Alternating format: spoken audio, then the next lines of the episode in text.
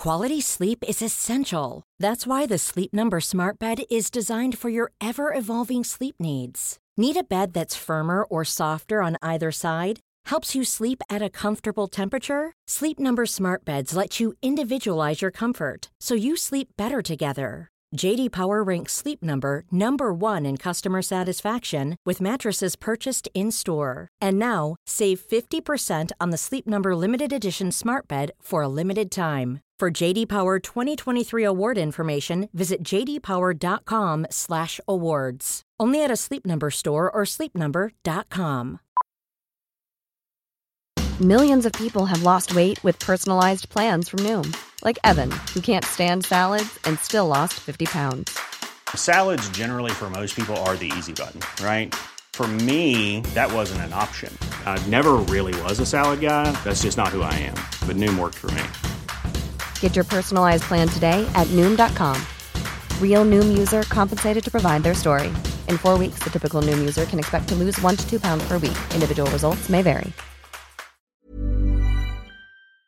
This episode is brought to you by the Center for Addiction and Mental Health here in Toronto. Cutting edge, state of the art, compassionate facility. Right now, it is Mental Health Awareness Week. This is the time when they need you most. This is the time when you can make a real difference when it comes to doing something about the mental health crisis and the devastating opioid epidemic, the overdose epidemic that we're currently experiencing, losing 20 people every day. They need your help. Donate at camh.ca slash Canadaland to help CAMH treat addiction and build hope. Hey, I need you to pay close attention to this message. It is not an ad.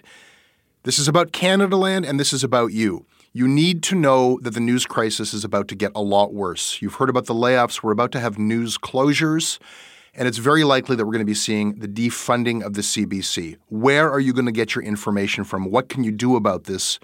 You can support Canada Land. We need you to and so for this month and this month only, you can become a Canada Land supporter and get everything our supporters get for just $2 a month. That is an almost 80% discount.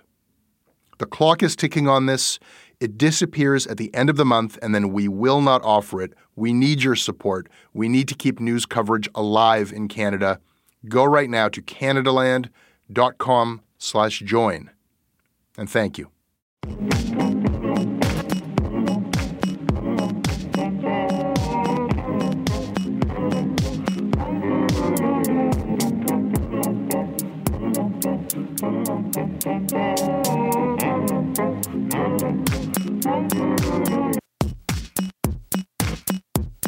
Regardless of what you may have heard, Canada is not two solitudes. Two peoples speaking two distinct languages, two cultures, English and French people in their own isolated bubbles. It is dozens of solitudes, dozens of communities, of nations speaking in different tongues. There are 600 recognized First Nations governments or bands in Canada. And most of the rest of us couldn't tell you much about them. We don't know them, we don't know their stories, we do not follow their politics, and we don't read their news. The news that we do get about them is the news that we report when we bother to, which isn't often, usually when something awful happens. The stories that Indigenous people tell each other about themselves, most of us have never heard them. But now you can, if you want to. Like for the first time, really. It is really easy to hear these stories online. You can get them from kukukwes.com. Check the spelling on our website. That's a site for independent Indigenous news from Atlantic Canada. You can read them on Ricochet, the crowd-funded progressive news site based in Montreal. They have an Indigenous reporter. APTN, of course, uh, cbc.ca slash aboriginal, the Indian and Cowboy Podcast Network, Vice is debuting a new TV show that is all about Indigenous people in Canada and around the world. Indigenous media, much of it independent Indigenous media, is proliferating all across Canada. And for today's show, we have assembled a panel of journalists and storytellers from all of the aforementioned sources. Wait for it.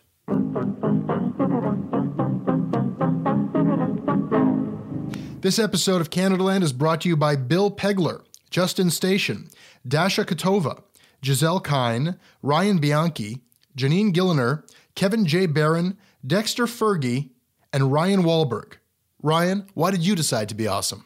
because Canadaland takes a sharp look at Canadian media, which I appreciate, and it provides unbiased news I can't get anywhere else. This episode is sponsored by BetterHelp. Uh, it's amazing the things that we tell ourselves to talk ourselves out of getting help. Anybody who's actually gotten help knows that the process of getting things off your chest, of taking your stressors, your problems, and just like not letting them be bottled up, working through just conveying them to somebody half of the battle is just doing that. You unburden yourself. And you know what? If you have a real mental health professional, no, they don't have magic bullets or magic words that make it all go away. But often they can help you see things a little bit differently and guide you to strategies or tools or to a new perspective that actually does help. As the largest online therapy provider in the world, BetterHelp can provide access to mental health professionals with a wide variety of expertise in mental health. Because you listen to this podcast, you get 10% off of your first month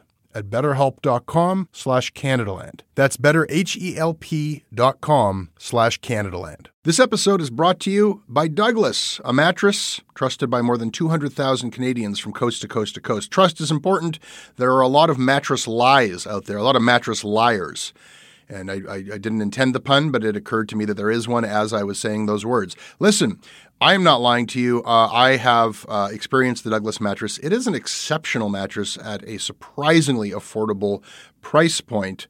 It is a mattress that sleeps cool, doesn't have that weird thing in the summer where the mattress gets like an oven. It's a very good product. It's delivered to your house in a box. You don't have to go to a big mattress store. It is a medium firm mattress, which is what Canadians prefer, and it comes with a 365 night trial and a 20 year warranty. What more can I tell you? Douglas is giving our listeners a free sleep bundle with each mattress purchase. Get the sheets, pillows, mattress, and pillow protectors free with your Douglas purchase today. Visit douglas.ca slash Canadaland to claim this offer. And this episode is also brought to you by camptech.ca. CampTech provides workshops for grown-ups who want to learn how to do computers better. So, what this is are half to full day workshop courses. Courses where you learn really practical stuff, hands on workshops where you learn how to build an online store, or you learn how to get the most out of Google AdWords or, or Google Analytics. You can learn how to do social media better. A lot of people figure, well, like, what do you mean a course on social media? I just do that. You don't need to learn that in a class actually, if you're using it for professional purposes, there is a lot you can learn to maximize your impact by learning in a classroom. And of course, you know, you can learn this stuff a lot of different ways. You can just Google it, you can click the help button. If that's the way that you learn stuff, go for it. It's not the way that I learn stuff. I like to get some instruction. I like to do hands on, but I don't have the time to take night school courses week after week after week. Camp Tech lets you come in, spend a half day or a full day, and really intensively learn how to do this stuff. CampTech offers workshops in Toronto, Ottawa, and Vancouver. And I really think that part of the draw is that you're going to be learning with like other cool people, people who are building their skill sets, or people who have their own small businesses. It's a great place to network professionally. Might also be a good place to network socially. I asked CampTech founder Avery Swartz if her classes are good for networking or for hooking up. We purposefully limit our class size. We keep them to max 20 people so that it creates a really small, fun environment where you can really get to know the person sitting next to you. And also, you know, at Camp Tech and you know, life in general, we think that the more you're having fun, the more you're enjoying yourself, the more you're going to learn and hopefully retain some of that information. So we try really hard to make it a fun environment, have a good time. You know, it's kind of nerdy, but it doesn't have to be boring there are going to be like marriages and companies that launch based on the associations. Oh my gosh. I've heard about um, a couple of people that took a Camp Tech workshop in Toronto. This is like a year ago. They went on a date afterwards. No joke. you should charge I, I extra. I don't know what happened after that, but they totally went on a date. Classes start at just $85. Go to camptech.ca for more information. This episode is also brought to you by Giftagram. While we are talking about hooking up, let's talk about Giftagram because Valentine's Day is upon us. Have you not bought your Valentine's Day gift or gifts yet? Have you been putting this off? If you've been putting this off, why not cross it off instead? Just get it done. Too often, I think gift giving becomes this big drag. You feel this obligation to go on some massive retail hunt. You don't. You can just download Giftagram to your iPhone or your Android device. They have done that legwork for you. They have hunted down great gifts at every price point. And the way it works is you download the app, you pick the gift, and you just select who you want to send it to from your list of contacts, and that's it. It's done. Immediately, they get an email letting them know that you bought them a gift. So it's actually really good for last minute Valentine's Day shopping because even if they don't get the gift that day, they'll know that you bought them one. Or if you order it now, it'll probably arrive in time. It's three to five day shipping time. Now, here is something you absolutely will not get at a retail store $20 towards whatever you want to buy. If you use the offer code CanadaLand, they will just credit $20 towards your first gift purchase. I've got my eye on these very cool looking copper mugs, also a very handsome French press set from Le Creuset. I'm a man of delicate and refined tastes. You can check out all of this stuff at Giftagram, offer code CanadaLand. Okay, my name is Maureen Googoo. I am a Sipekne'katik band member from the Indian First Nation in Nova Scotia. I have been working in the media since uh, 1987 when I was 18 years old.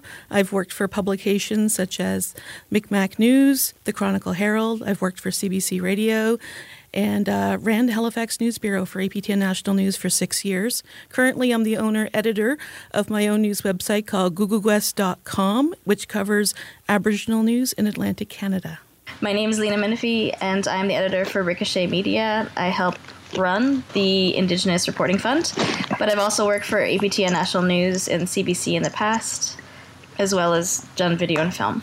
Ani, my name is Wabisha Grace. I'm from Wasauksing First Nation. I live in Ottawa and I work for CBC Ottawa and I also contribute to CBC Aboriginal. Bonjour, uh, my name is Ryan McMahon. I'm a stand up comedian, writer, and media maker based out of uh, Treaty 1 territory. Um, I live in Winnipeg, uh, Manitoba. I'm the chief creative uh, producer at Indian and Cowboy, and uh, I podcast at uh, redmanlaughing.com. Tanse, I'm Jarrett Martineau, uh, Cree Dene from Frog Lake First Nation in Alberta. Uh, now living in Toronto, run the Indigenous music site Revolutions Per Minute, RPM.FM, and am producing a doc series on Indigenous issues for Viceland, the new Vice cable channel is launching in February. Thank you all very much. Jarrett and Maureen, thank you for being here in the studio. And the rest of you, thank you very much for finding the time to talk with me from where you are. I want to start by reading an email. Jesse, we need you to do a piece on our community. The media won't talk about it. We tried, but we are hemorrhaging our young 20 to 30 somethings like mad because of the old boys club and the dirty politics that are played. I know there's a sensitivity to First Nation communities in Canada and what they're going through. I know it intimately as I'm a First Nations person, but what is happening in our community is wrong. Jesse, I know there will be backlash from people saying that you're picking on First Nations, but if you can get, and then there's a suggested uh, First Nations journalist uh, to do a show, then we as First Nation people will speak for ourselves. Please respond as soon as you can. I feel like this email that we received kind of encapsulates a lot of the tensions and issues surrounding what we're going to be talking about today, which is Indigenous representation in Canadian media. Who should be telling these stories? Should they be told within communities? Is it is it the business of people outside of these communities? Tell me what you think I should do with this email. Tell me what you would do with it. I would jump in and say, "Can you forward that email to me? I'll cover it." That's Maureen speaking. Sorry, that's more, yeah, Maureen. that's my reaction. As soon as you read that, I was like, "Who is this person? Give me the email. Let me look at it." well, it doesn't look like it's a media story, so I might I might ask them if I can do just that. Um, this is Lena from Ricochet Media.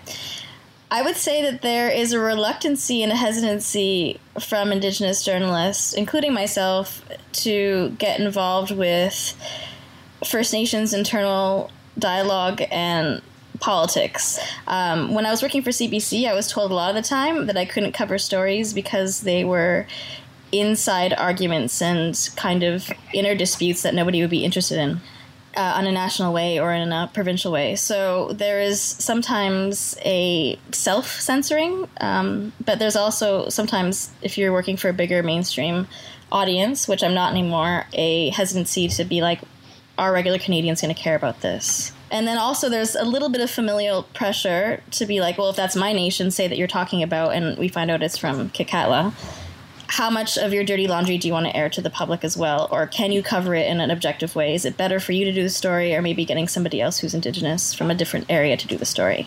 Uh, this is Ryan. Uh, I'll leave the journalism up to the journalists uh, here on the panel. Uh, however, with stories like these, where you do hesitate to um, uh, look at telling the story uh, because of the type of story it is, I guess I would look at your work around Furlong and um, the type of story that was a necessary story to tell, a difficult story to tell, but one that I think obviously is worth it to give a voice to these people, at least to have them have a chance to tell their story. And we see with the type of um, legislation being passed in Canada around uh, transparency in First Nations, around funding, and these types of things. Nobody wants crooked people out of their community, offenders out of their community, people that are doing wrong in the community. Nobody wants them out of the community more than the community. So, you know, I think that an effort to tell these types of stories inside our community and outside of our community, it should be there. It's it's very important. Are these stories being covered and told within communities at a level that the mainstream media and, and maybe even social media is is oblivious and blind to?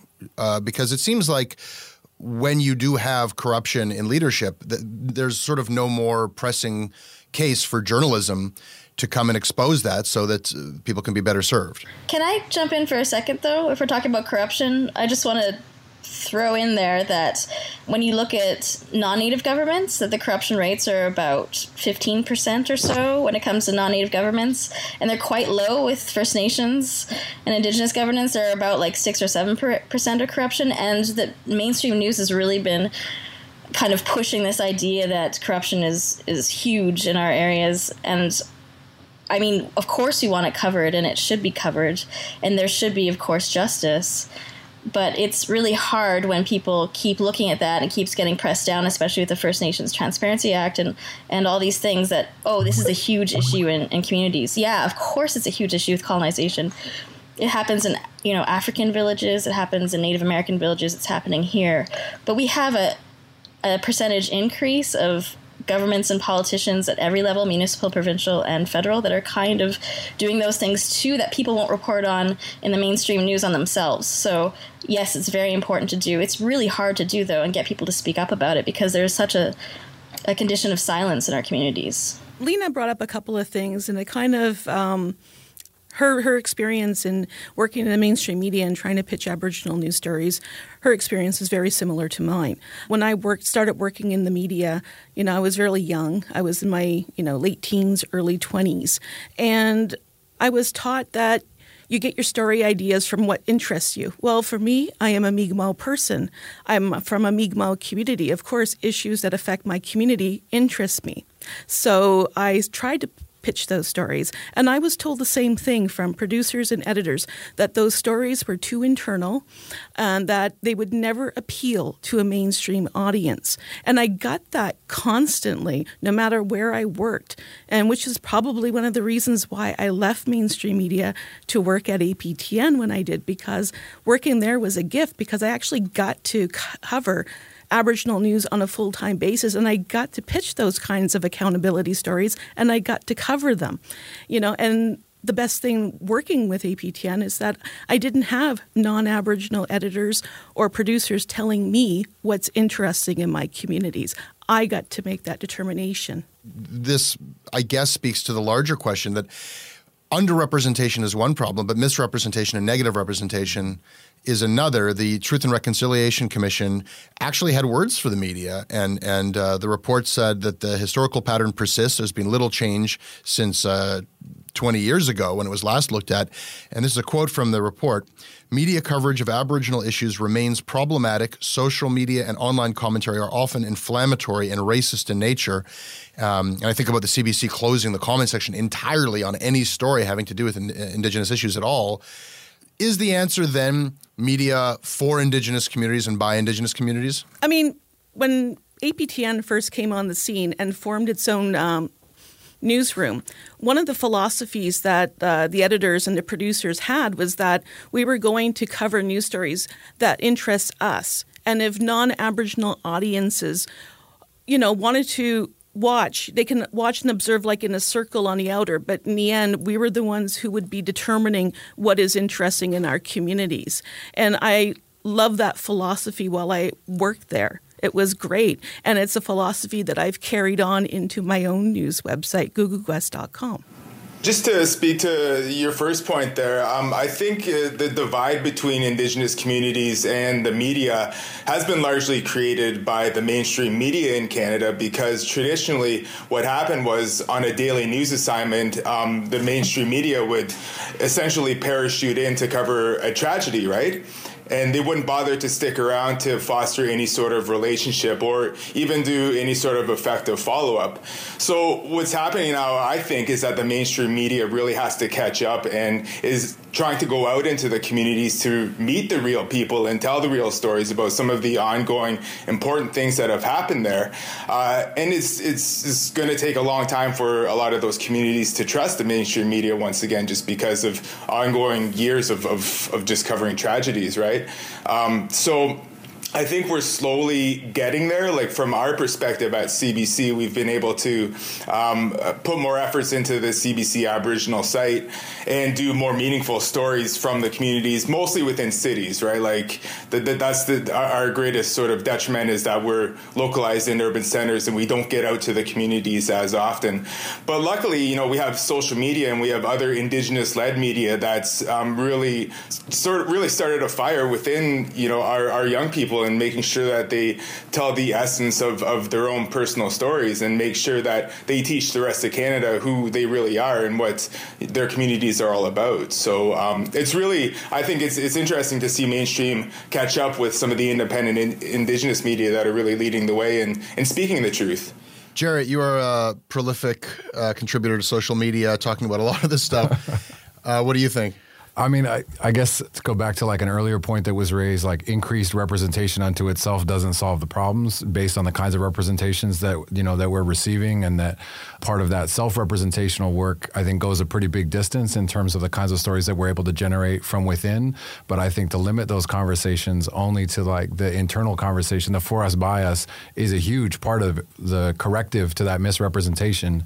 But it shouldn't end there, and I think that kind of Wab was getting at, at that a little bit in the sense that I feel like there's been some important movement that's happening now into some of the mainstream spaces in terms of having some of those narratives become more frequent, um, being able to kind of have different kinds of stories be able to told in those mainstream platforms. But it has to happen like in tandem with the work of doing that representation on our own because I don't think we can look to whether it's Leonardo DiCaprio or Wab and the handful of other, you know, indigenous journalists that are working within the mainstream media that exists, say, even in Canada, as the like sole um, carriers of all of those stories. It's like so much to ask of those mainstream media to like to be able to do that for us. So we need to be all able to do that ourselves as well. So I think that those things working concurrently, um, and while we're speaking of this, they can start to inform one another. And I feel like the the strength of Indigenous independent media is that it can actually start to drive some of the mainstream news agendas in ways that um, that weren't happening in its absence thinking back on what Maureen was saying about the the uh, assigning editor or producer saying no one's interested in that. I always look askance when mainstream media and when non-indigenous people cover this stuff for the reason that what is this going to be? And it's always going to be either it's going to be a finger wagging or it's a pat on the head or it's uh, compassion trolling. There's just all these modes and none of them f- are fit very comfortably and they I, I, feel indicted by them. I don't want to pursue the stories myself but then you're not pursuing the stories what the hell do you the stories to me are much more interesting. I'm much more engaged by a story if it is an internal conversation or a, conversation, a, a, report by Indigenous people and for Indigenous people. So I, I, don't know if that actually starts to solve that problem. Hmm. And, you know, ultimately it does matter if you get the clicks, if people give a damn, if people read it, and those metrics, especially. I mean, Maureen, you're running a not a dissimilar crowd-funded, you know, independent news site. If people don't pay attention, it's not going to work. That's true, but I think in in the Atlantic region, it's very unique there is no Aboriginal reporter working in mainstream media other than my former colleague Trina Roache. We're the only two who are actually covering Aboriginal news in the Atlantic region. There is no one Aboriginal beat at any media outlet at the CBC, at the Chronicle Herald, at Global News, at the Telegraph Journal. It's a bunch of general assignment reporters chasing news of the day. Hopefully, one of them might be an Aboriginal news story, but they're not doing it full time. So there is this huge gap. And for me, there's so many stories that are going on in the Atlantic region. Sometimes I get ov- overwhelmed by the number. You know, you, you want to cover them all, and it's really difficult. But I, I feel like my site is. Um, is answering a need there. I mean, one thing about the communities in the Atlantic, especially, they're, they're very active on Facebook. They love sharing news stories about their communities. And I think they appreciate the context that these issues are being presented to them, that someone's taken the time to look at it, look at an issue, analyze it, and then tell them this is what is interesting and this is why you should care. I think they appreciate that.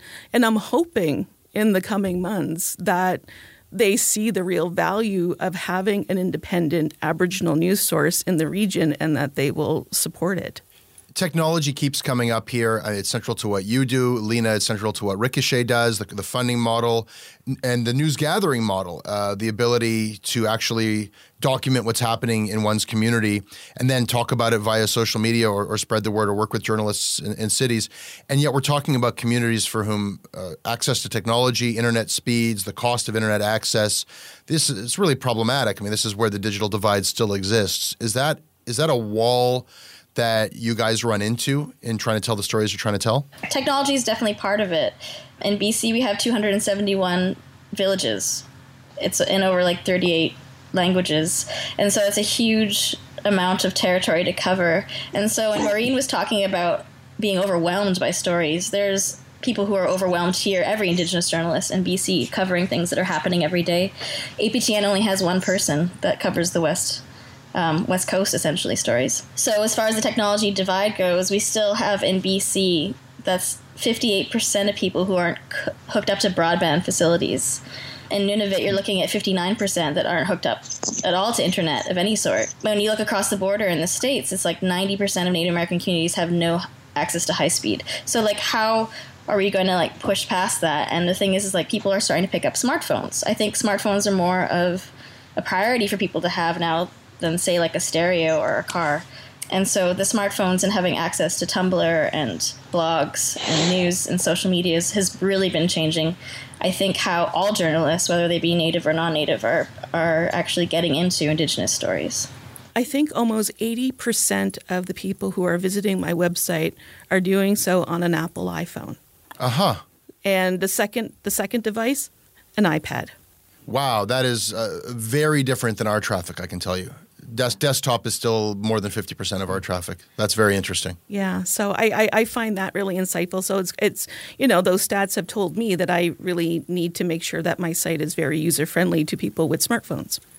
To what extent was Idle No More or is Idle No More something that has been fueled by technology and that's been made possible by technology? Oh man, there's, there's a lot to be said about that. I feel like we made a lot, and a lot was made of the role of technology at the time, like probably more than it needed to be. Like as though Native people for the first time ever discovered that there was this thing called social media. Um, like, but there was this huge wave of, of presence and conversation and stuff that was happening on those platforms that hadn't congealed really in the same way as it did during that time. But I feel like that was the jump off. That was like really just the jump off toward the different kinds of connections that evolved since then. And it wasn't really about, it was never really about the platform or about the technology. The technology was like incidental to the other currents that were kind of driving that, the other motivations that people had for wanting to engage the larger public in those conversations. So to me, like it flows from that. It's not, it's not, there's a lot of, I think too often it gets put on like a, a platform specific thing. Like because of Twitter, we have Idle No More or whatever. Like fine, it started as a hashtag, but it started in response to something else yeah. that just found life yeah. in that space as a way to galvanize other things to happen. It would be like saying, well, because of uh, round dances we have idle no more so i exactly. love i love that people are able to mix ceremony and technology and just adapt technology to their needs and and still keep it with indigenous perspective so Thinking back to that time from my perspective, um, working in daily news, because the Idle No More activity was was measurable on social media, it actually helped me pitch Idle No More related stories. I would take like a tweet that had been retweeted, you know, a couple hundred times and show it to one of my assignment editors and show say, hey, look, you know, there's something um, really active happening in our city and a lot of people care about it, and then she'd say, "Go ahead and go cover it today." Then, so yeah, going back to what Jarrett said, you know, it's not because we discovered this new fire or something like that that Idle No More became what it was. But you know, in terms of in terms of getting coverage, I think it, it definitely helped. Eventually, you know, I, I, think everybody knows that mainstream media really dropped the ball covering Idle No More in the beginning, but once it finally caught up, um, social media definitely helped. Um, uh, cover those stories a little comprehensively and, and, a little more in depth. Has anything changed, or is anything changing? And you could you could kind of like do a one two trend thing. You can look at Trudeau and his commitments that he's made, you could look at the fact that Missing and Murdered finally uh, seems to have uh, gotten the attention of the media and, and, investigations have been done, are being done. You can look at Truth and Reconciliation. You can look at the fact that uh, the Globe and Mail has an Indigenous journalist internship that was just announced. You can look at the fact that CBC, for whatever, there are people who think they made the right or the wrong call in turning off comments, but at least they're paying attention to the fact that there's this virulent racism that takes over their comment sections. Is there a watershed moment? Has something given in, in people's willingness to hear these stories and the media's willingness to pursue these stories and tell them? Uh, Ryan, do you want to uh, start us off? Uh, I don't know if we're at a watershed moment yet, um, but I will say that it's very encouraging the type of discourse that's happening right now in mainstream media around reconciliation. I don't know what I expected around the uh, time that the final report was was dropped by the TRC, but I was encouraged by the type of reporting that was happening, specifically with with who the uh, many of the mainstream outlets were talking with. I was on an airplane one time and and opened up the Globe and Mail, and in there, I think three quarters of the article that I read were were quotes and conversations with survivors, and you know that was impressive to me. So I I, I don't know if we're at a watershed moment yet, but I'm I'm encouraged. I still have my guard up, um, but uh, my gun isn't loaded, so to speak. I'm I'm encouraged. I don't know. For me, the TRC it kind of um, flowed into the Nova Scotia government's decision to make Mi'kmaq treaty education a priority and that they're implementing it in all schools from primary to grade 12 to their public service. It's like they finally realized that the Mi'kmaq history of Nova Scotia is all of Nova Scotians' history as well. If you're non Aboriginal, the Mi'kmaq history of the region is your history as well. And it's really encouraging to see the TRC Commission come up with that you know, recommendations that more should be taught about the residential schools. And then we have a provincial government saying, you're right, we should be teaching all of this to everybody. So, you know, starting in the fall, you know, within 20 years, we're going to have a complete generation who's going to know about my history. Mm-hmm. About my people's history in the territory of Mi'kmaq. And that really makes me happy you know that, that that's going to happen and hopefully those issues of racism of misunderstanding I'm not going to say it's going to go away, but it may be less and less. I, uh, I agree with Maureen. It's, it's exciting to see that Canadians are starting to get this information. And I think it's the mainstream's job in a lot of ways to, to actually get across and translate what the TRC means uh, entirely to the country. It's interesting, it's a whole other subject that the TRC here was kind of enacted by a court decision, not because the public demanded it like South Africa. So a part of the mainstream role there is to get people to care and kind of get the public to care kind of post TRC. I just a little concerned that the TRC recommendations, the things that we really need to discuss, like health in our communities, education, and as far as like a uh, settler and non-settler relationships with First Nations in, in areas and the environment, if it's not sexy, it's not going to make the mainstream media for a long term, and that's kind of my hesitancy. Like Ryan saying, like I'm I'm not too sure if I I know if it's a watershed moment yet because I don't know if health is Indigenous health specifically or Indigenous incarceration rates or justice is going to be uh, long term uh, interesting to Canadians. I would say one footnote on that too is Jarrett. Like, if part of the watershed moment is also the complete closure of comments on CBC stories related to Aboriginal people, then it's not only like a change necessarily in a positive direction. Just the idea of a closure of comments is a pretty concerning idea. Uh, are you of the opinion that it, it would be better to know? Just how much hatred there is out there and see it than to close those comments, or or, or do you feel more moderation? What do you think they should have done? I mean, it's not that I necessarily contest the decision, like in terms of opening or closing comments, because I think across the board comments are. I mean, there's you know like that sort of whole. I, to me, it feels like an old adage now to be like never read the comments because kind of regardless of what the story is, you look at any YouTube video, you look at any most mainstream media sites. I mean, CBC is a repository of that that kind of commentary, regardless, and it's like particularly acute when you're talking about indigenous issues. But to me, the, the like the selection of it being only on those kind of stories is indicative of like the larger the larger problem, which is about the kind of persistence, the willingness with which most Canadians still feel like completely at home and at peace to be able to air that kind of racism toward our people, that to me, I don't think has changed at all. And I feel like that's just as entrenched as it is with or without CBC making visible those comments or not. That that's still there. Some of these ideas are still being reflected in mainstream media. If you looked at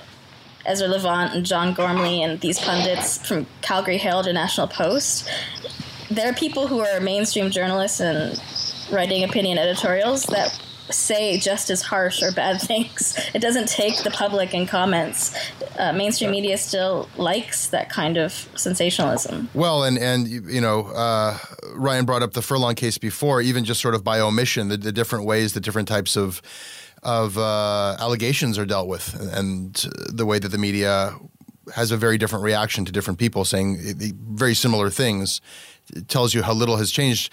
I, I, wonder, you know, Lena, to your earlier, you know, suggestion that has something changed, or is this just a moment? And the media does tend to kind of pick up on things for a while, get very excited about them, and then consider them, you know, done. A lot of the things beyond the kind of immediate question of what happened to these women. Beyond the immediate question of, of uh, the, the release of a report that has certain language that is very evocative for a news report, looking at colonialism, looking at at, at uh, the the idea of being thought, thinking of yourself as a settler, looking at a situation where you might actually have to give something up. It makes people feel in ways that they don't want to feel. People don't want to feel responsible. They don't want to feel culpable.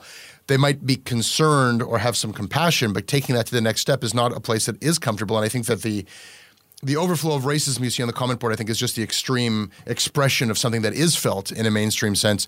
I wonder if that is something that people are willing to actually look at and address in any kind of sustained or meaningful way. Maybe I'm a really jaded journalist for, you know, when I think about mainstream media, but I'm at a point in my career in my life where I just don't care what mainstream media what what they find interesting anymore because I've got my own website. what about mainstream Canada? Do you care about what mainstream Canada thinks, or are you, are you I, I care about what my community finds interesting. Uh-huh. Th- those are the stories I want to tell, and those are the stories I'm going to try to tell on my website. Whether mainstream media wants to follow my stories, that's their choice. But at this point, I mean, I've dealt with mainstream media long enough to realize that, you know, th- these questions you're answering, I've been hearing my entire career. Yeah. you know, like I said, and I'm at the point where I don't care. I'm going to do my own thing. Can I can I just add one thing to this this part of the conversation? This is Ryan. Yes, Ryan. The comment sections sort of highlight, as as Jarrett was saying, sort of highlight that overarching racism in Canada that we all like to close our eyes and pretend, you know, doesn't really exist here. This is generally thought of as a, a kind place. You know, we apologize when we cut in line in front of each other and we we help each other dig our cars out of snowbanks and everything. At Indian and Cowboy and, and with my podcast specifically over the last five years, my comment section on my website um, does reflect the hatred and at times, you know, has has been bombarded with. I'm sure it's a small group of people uh, leaving comments, but it's brutal the types of things uh, people say. And and I travel for a living in, in communities and and tour as a as a comic in this country. And uh, I always say, if you want to take the pulse of this country, start an idle no more uh, protest at rush hour in any city across Canada, and then tape um, uh, tape recorders under the the tables of Tim Hortons, uh, hit record and just listen to the conversation after rush hour, and and you'll take the temperature of this country real quick. And I think that uh, independent Indigenous media, CBC Aboriginal, RPM.FM, and all of these places that push back against that is valuable. But I I, I agree with Lena uh, with what she said about you know mainstream media starts they have to have these conversations in their own spaces because we've been talking about this for for uh, decades. And uh, it, it gets real tiring the underlying issue contributing to that is a lack of representation in, in mainstream media newsrooms, right? Mainstream outlets just aren't recruiting and retaining enough Indigenous journalists to keep that conversation going in a constructive and a really meaningful way, I don't think. And as a result, yeah, you're seeing a poor reflection as uh, in the final product of, of what's delivered, you know, online and on the air and, and in print. So until there's there's a better representation in mainstream media and newsrooms, you know that that the racism is just going to proliferate. It's interesting, Maureen, for, for you to talk about being a jaded journalist. While that's sort of a cliche, how jaded can you be if you think that storytelling matters? and that telling these stories actually has an impact. Everything we're discussing today is, is about stories, who gets to tell the story, what stories are being told. You put that up against realities, communities that have just tragic uh, rates of teenage suicide, food scarcity in the north. There's just tangible, real problems. Drinking water. It just goes on and on. Are we just sort of like messing about with an insig- like storytelling? Is this really where the emphasis should be when we're talking about real lives and we're talking about immediate problems and human beings suffering? I mean, I guess you got to be a true believer in journalism to think that storytelling is actually important in that context. Well, I should probably amend what I said. I'm probably a more jaded person than a jaded journalist because I really do care about journal- Aboriginal journalism and Aboriginal storytelling and and getting those stories out there. I mean, those types of stories is what I thrive on, and, and what I you know I love sitting down with people at the kitchen table with a cup of tea and some loose Luskinnigan and talking to them about their lives. It's great having those conversations, and it's great trying to get to tell other people about these wonderful people who live in these, you know, these Aboriginal communities. I can speak from uh, the point of view of Indian and Cowboy and what we're doing there, and you know, making space for uh, Indigenous voices to share stories and making space for those conversations for people to you know uh, listen into or to be a part of to interact with those with those people uh, creating our podcasts at, at Indian and Cowboy is really valuable. We have people from teachers from grade schools uh, high schools universities. We have PhD students and all kinds of people emailing us about the types of things we're doing there and essentially saying we had no idea I didn't know about this. I was never told this. Uh, is this true? And uh, and without space for storytelling, which I think is the most human thing uh, uh there is, is to sit down and talk to each other. Without those conversations happening, both online and, and in real life. Uh, I don't know how there's a way forward. So I think absolutely storytelling is is essential to this thing that we're now calling reconciliation and uh, a good, healthy pathway forward in Canada. Jarrett? That we're still in this weird position of having to like claim the legitimacy of the indigenous story, like as though that's something that we need to prove to people, like it's a story that is worth telling. And like I've been thinking about this a lot, both in the Canadian context, but then if you pull focus back to like a global perspective, like indigenous people obviously there's certain stories that are about the inherited legacy of the structural stuff that we've had to deal with over time since invasion since colonization et cetera but then like on the flip even though I don't really see time in an exactly like linear way, I do think on the flip, if you think about it from a future oriented perspective, indigenous communities, what they're experiencing, whether at a super micro level within a family, at the community level, and certainly at like the larger national level, like indigenous communities are at the front line of all of the effects and consequences of the way that our society, especially the West, is like actually handing out, handing out, meting out profoundly destructive ways. And so like indigenous communities are basically those stories are coming from that experience. And so for the rest of the country in this context say to to not pay attention to that is to deny kind of the reality that we're all facing in an immediate way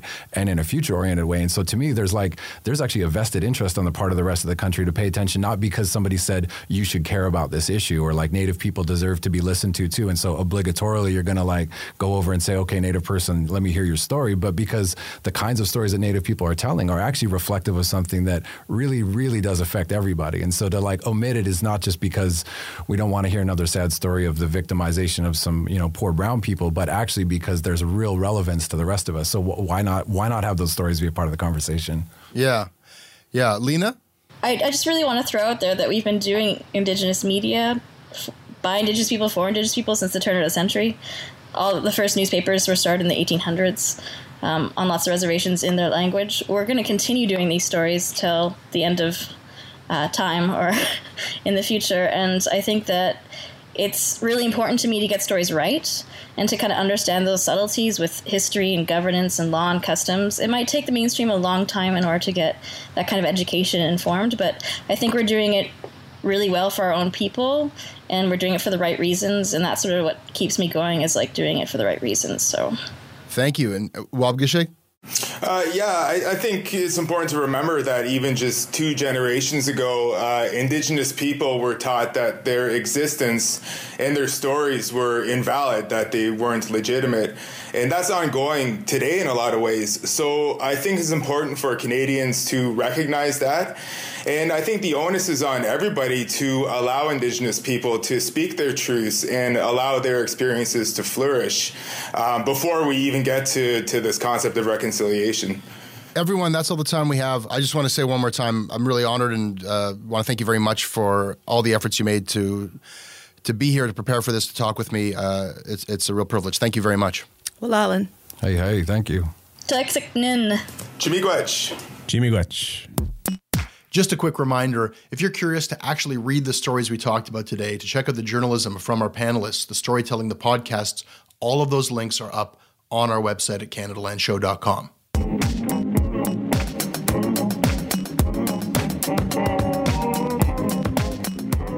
And that is your Canada Land Show. I hope you enjoyed it. You can email me always at jesse at CanadaLandShow.com. We are on Twitter at CanadaLand. The website is CanadaLandShow.com. Our crowdfunding site is patreon.com slash CanadaLand. The next episode of Canada Land Commons will be up on Tuesday.